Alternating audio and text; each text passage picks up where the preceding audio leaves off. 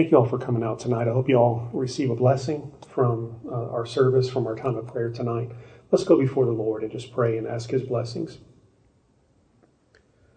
Our Father in heaven, we give you praise and thanks for how good and how gracious you have been to us. Lord, you are a, a God who is faithful, who is loving beyond comprehension. You are a God who has uh, lavished mercy and grace upon us. And Lord, we are thankful for all that you have done for us through Christ that we did not deserve, that we did not earn. And we thank you that we can be called the children of God and that we can be a family of God gathered together tonight as brothers and sisters in the Lord. Father, I pray that as we look to your word tonight, that uh, we would receive instruction, encouragement, uh, edification, uh, and that you would be honored and glorified through this time. And we pray this in the name of Christ. Amen. Tonight we're continuing our study of the book of Ruth, and we're moving into chapter 2 of our study. And uh, just to kind of remind us of the setting uh, where we are before we launch into chapter 2, uh, the first chapter is about uh, leaving Bethlehem and then coming back home to Bethlehem many years later. Uh, chapter 1 is a story of loss, of loneliness, of disappointment.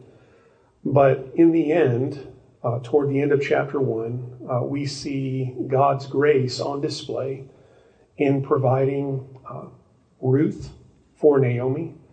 Uh, Naomi had lost everything and lost everyone.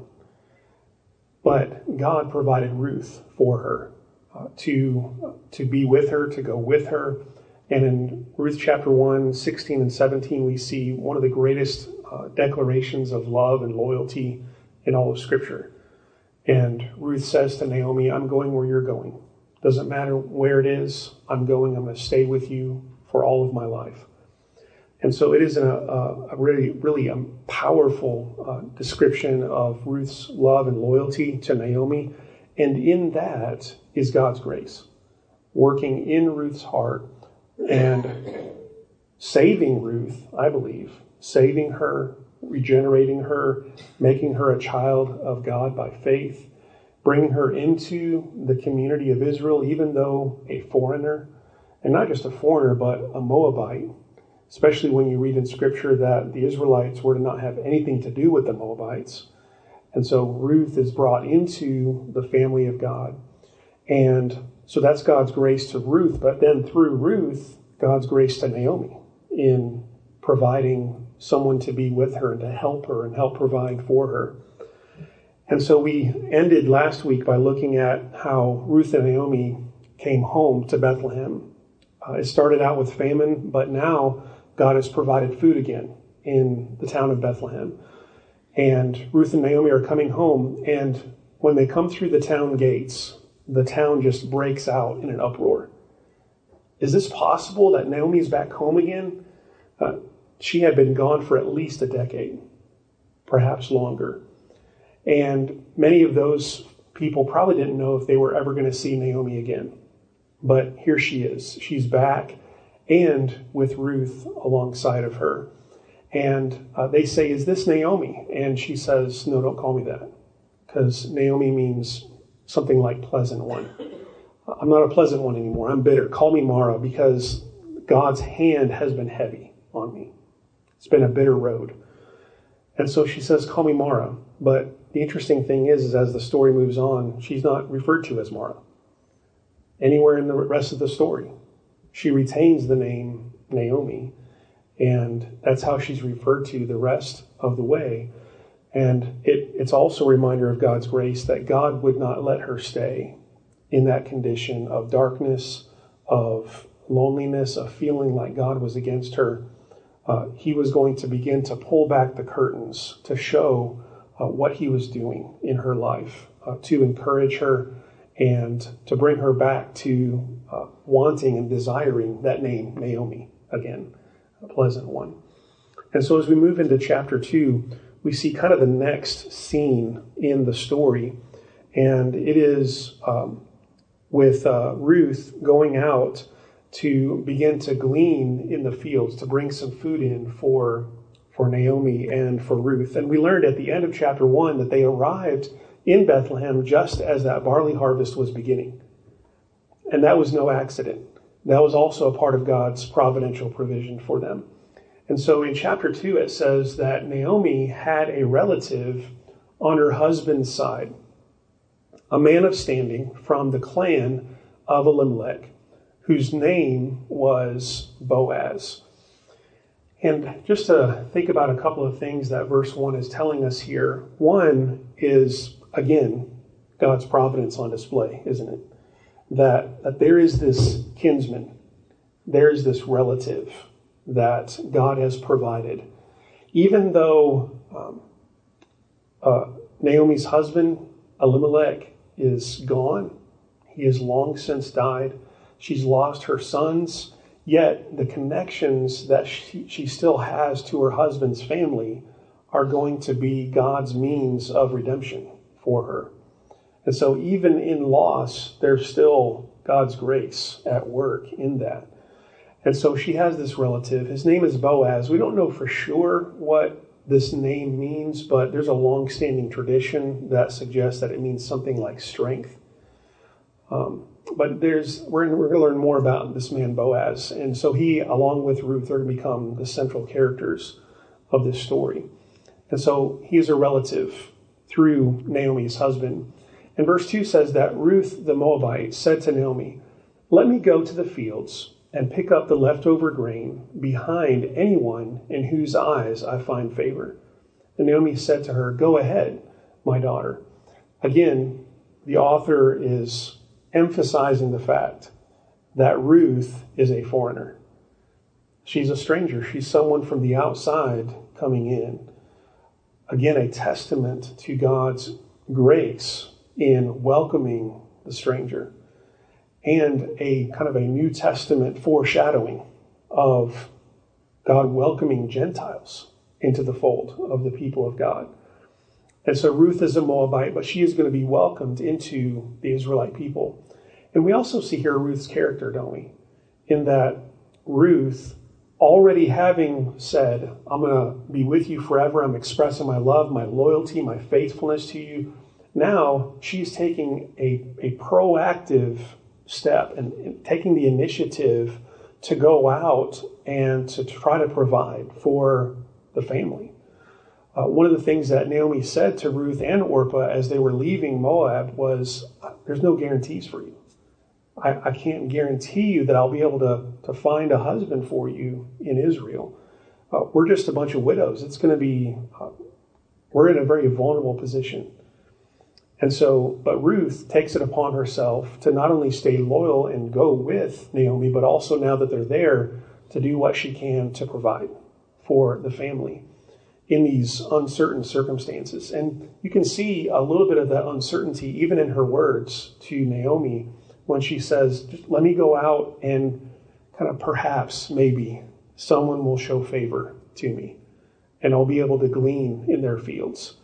And so she's kind of casting herself and along with her Naomi on the dependence of others, uh, to, to the good graces of others, and ultimately to God's grace that He would provide for them. And so she goes out. Perhaps someone will sh- show me favor and let me glean in their field. And so Naomi says, Go ahead, my daughter, gives her her blessing. So she went out and entered a field and began to glean behind the harvesters. As it turned out, she was working in a field belonging to Boaz, who was from the clan of Elimelech. And I, I love the way that the author of Ruth puts this in verse number three, because uh, as the NIV translates it, as it turned out, uh, one translation I read put it this way that, that Ruth chanced upon the field of Boaz. It just so happened and, and that's kind of what the Hebrew word means is uh, what a coincidence, right? She just happened to come across the field of Boaz. Of course, the writer of Ruth means this kind of ironically, doesn't he? That, that it's no coincidence at all, it's no chance at all This is someone writing from the biblical worldview of Proverbs 16 that says the lot is cast into the lap, but the whole disposing is of the Lord. So she chanced upon, or I think the King James says she happed upon, she happened upon the field of Boaz. This is no accident. Uh, this is God's providence at work. And so she came to Boaz's field and she began to work. And this is the man that verse 1 told us about. He's a relative, which means he should be someone favorably disposed to the situation of Ruth and Naomi. And she just, quote unquote, happened to land in his field because God's at work. And so verse 4 says, Just then Boaz arrived from Bethlehem and greeted the harvesters. The Lord be with you. The Lord bless you, they answered. This is an amazing picture for the setting that Ruth 1 1 described this story was a part of. Because Ruth 1 1 said it so happened in the days of the judges. And it's almost like in this in this historical setting of the judges, you have like this little oasis, this little uh, paradise island of Ruth and this story and her family and some of the people involved in this story.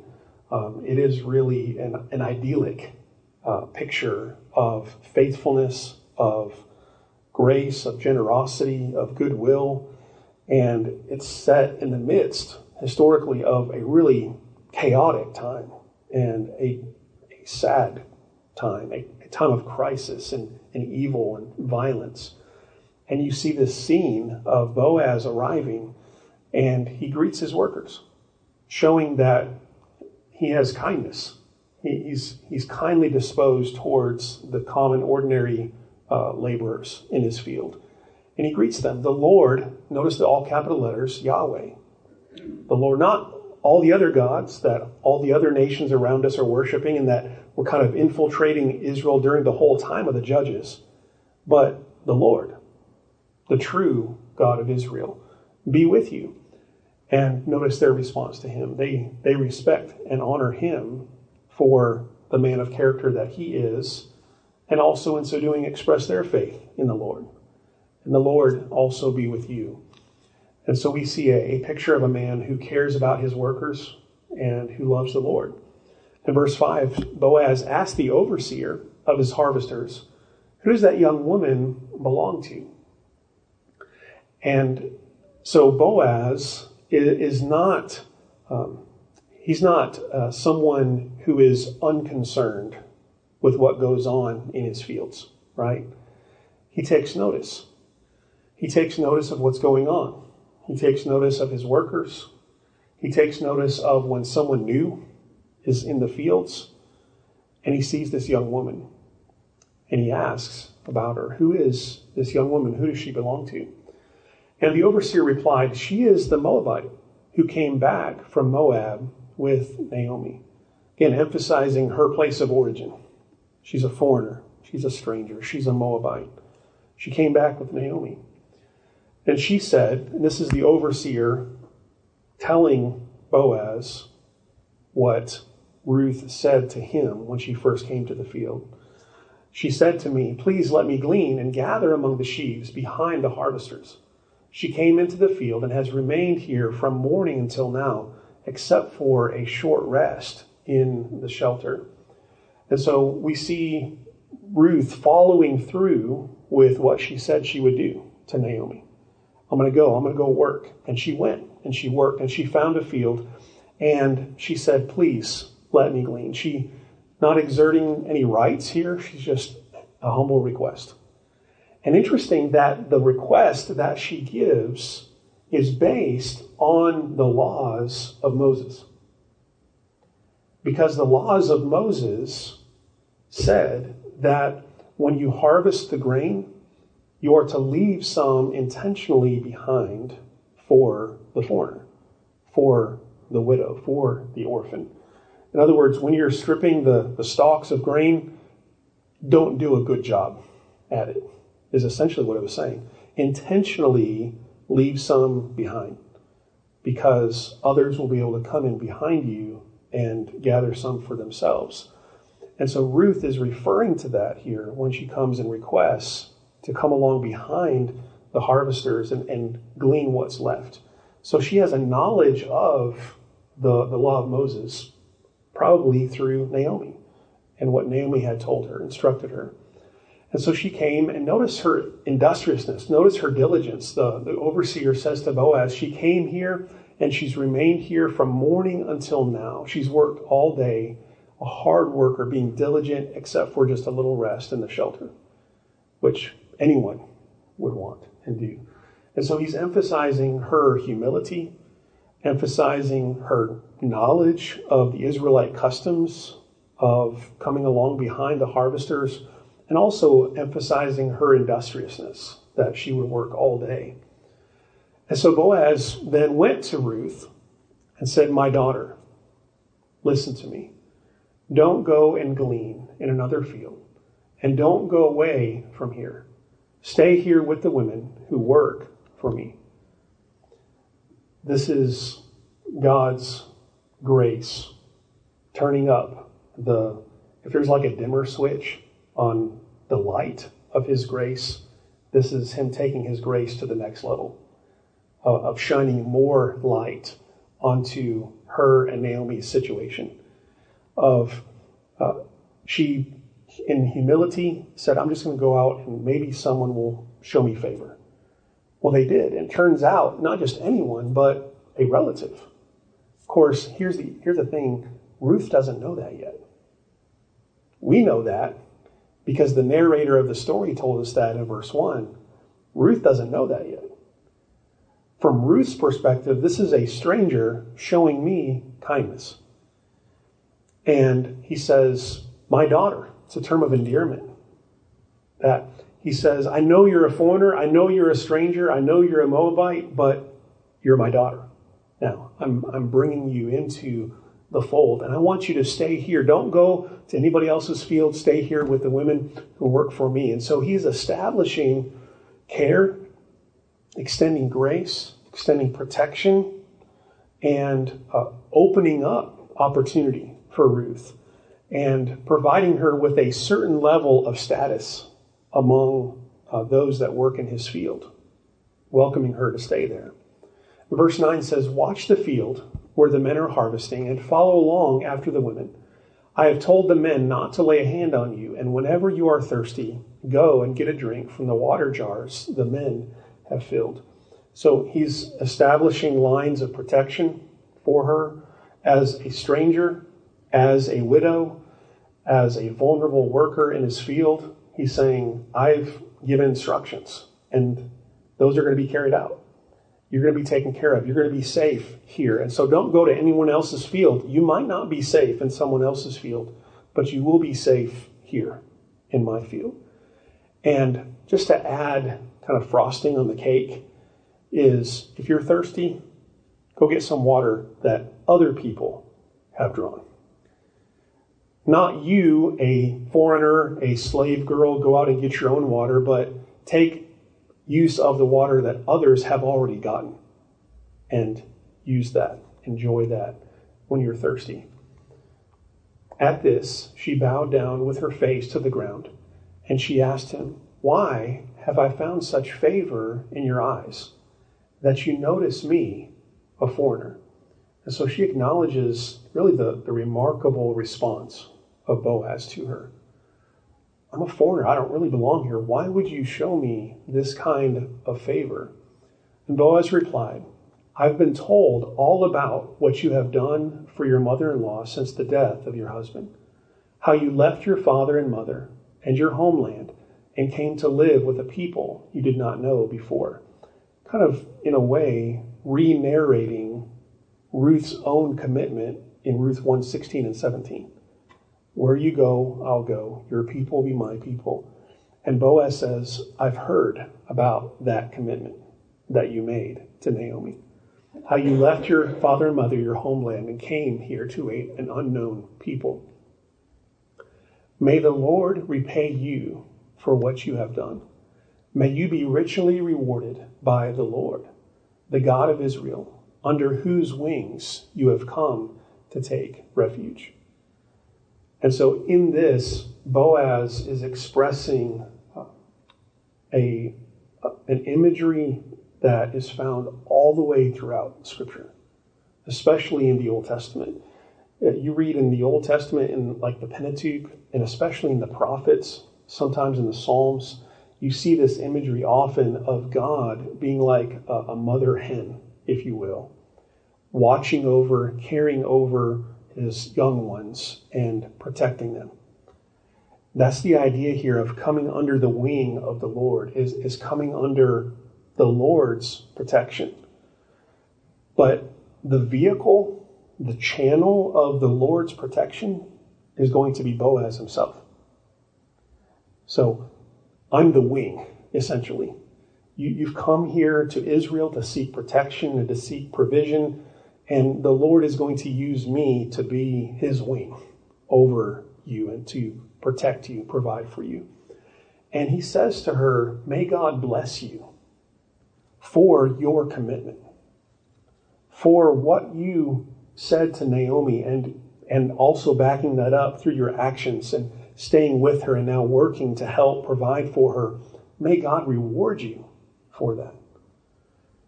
And all throughout Scripture, we see God's blessing on those who are faithful. And Ruth is receiving the benefits of that here.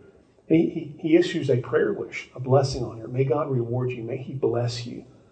May you be richly rewarded by the Lord.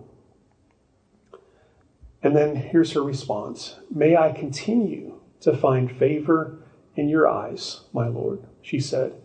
You have put me at ease by speaking kindly to your servant, though I do not have the standing of one of your servants. And so again, we see Ruth's humility here. I really don't have any standing at all. I don't even really have the standing of one of your slave girls because I'm from the outside. I'm an outsider coming in. And yet you are bringing me in and doing really above and beyond what Boaz needed to do, was expected to do in that situation. And then, especially with what was going on around in that day, in the time of the judges, is this is a, a highlight, a kind of a, a beam of light, focusing on this story in the midst of that troubled time. And both Boaz and Ruth are going to be referred to as um, Boaz is going to be referred to as a Gibor Hayil, a man of honor, a man of valor. In some translations, it says. And Ruth is going to be referred to as an Eshet Hayil, a woman of valor, a virtuous woman. It's the phrase that is used at the end of Proverbs 31 a virtuous woman who can find. And interestingly enough, in the Hebrew order of books, so if you were to um, go to a Jewish synagogue and their Hebrew Bible and the Bible that they read, the way, the order in which it is, is Ruth isn't found between Judges and Samuel. Ruth is at the end of the Bible in what's called the writings. And Ruth immediately follows Proverbs. And so Proverbs 31 asks the question who can find a virtuous woman? And the answer is Ruth. Ruth is the next story in the order of books. And it's so highlighted is that because those are the only two places in the Hebrew Bible, I believe, where that phrase is used. Proverbs 31 and Ruth is referred to as that. And so you have Boaz, a man of honor. You have uh, Ruth, a woman of honor. And the you can see God's graciousness working through both of them in the way that they treat one another, but also in the way that they treat those around them. Ruth treating Naomi in respectful and honor to her, the way Boaz treats his countrymen and his workers in his field, It is a, a picture of, really, Ruth is a picture of what Torah living is supposed to look like. What, what the Word of God being lived out in people's lives is supposed to look like in Boaz and Ruth. You see two people who are referred to as people of honor, treating one another with grace, treating one another with faithfulness, and treating those around them with kindness and with grace. But above all that, you have God, who's really the main character of the story, because he is the one who is weaving all of these circumstances together. He's the one bringing these parties together. He is the one making it such that Ruth happened upon the field of Boaz. There are no happenstances in God's world. He's weaving it all together according to his plan. And we'll see this as we move forward, especially in chapter 4. But what's amazing to me about the story of Ruth is how God can weave uh, things together in such a way that it works out for the good of the individual people involved, for their story. It works out for the good of Israel his larger people corporately, and it also works out for the good of all of salvation history. And God, so He's able to weave all of that together on an individual level, a national level, and a salvation historical level in weaving all this together according to His plan. And it all works out perfectly because God is all wise, He's all good. And His providential guidance though at times we can't see how it's working out. Naomi and Ruth aren't quite there yet. The light hasn't fully dawned on them yet how all this is working out. But the narrator is giving us a little, a little hints along the way, isn't he? That God is working this together for their good and for the good of his people. And so may we uh, have a response of trust in the Lord's providence and guidance, but also let's have a response of grace and faithfulness and honor like Boaz and Ruth had uh, to the Word of God. And so I hope this is encouraging and helpful to you as we walk through this. And praise be to God that He is always working, weaving together our circumstances for our good. Let's pray together. Our Father in heaven, we thank you and praise you for your love, your grace to us. We thank you for what your word reveals to us about your providence, your sovereignty over all things. And Lord, as we read the book of Ruth and read this story, may it remind us of the need to trust in you, even when we can't see how all things are going to work out for our good. It's at those, to- at those times, Father, that we just have to trust in your character, in your goodness, in your grace, and, and then wait to see how all things are going to work out according to your good plan. Father, thank you for all that you do for us as your people. May we be encouraged and strengthened tonight from this time in the Word and from our time of fellowship together. And we pray this in the name of Christ. Amen.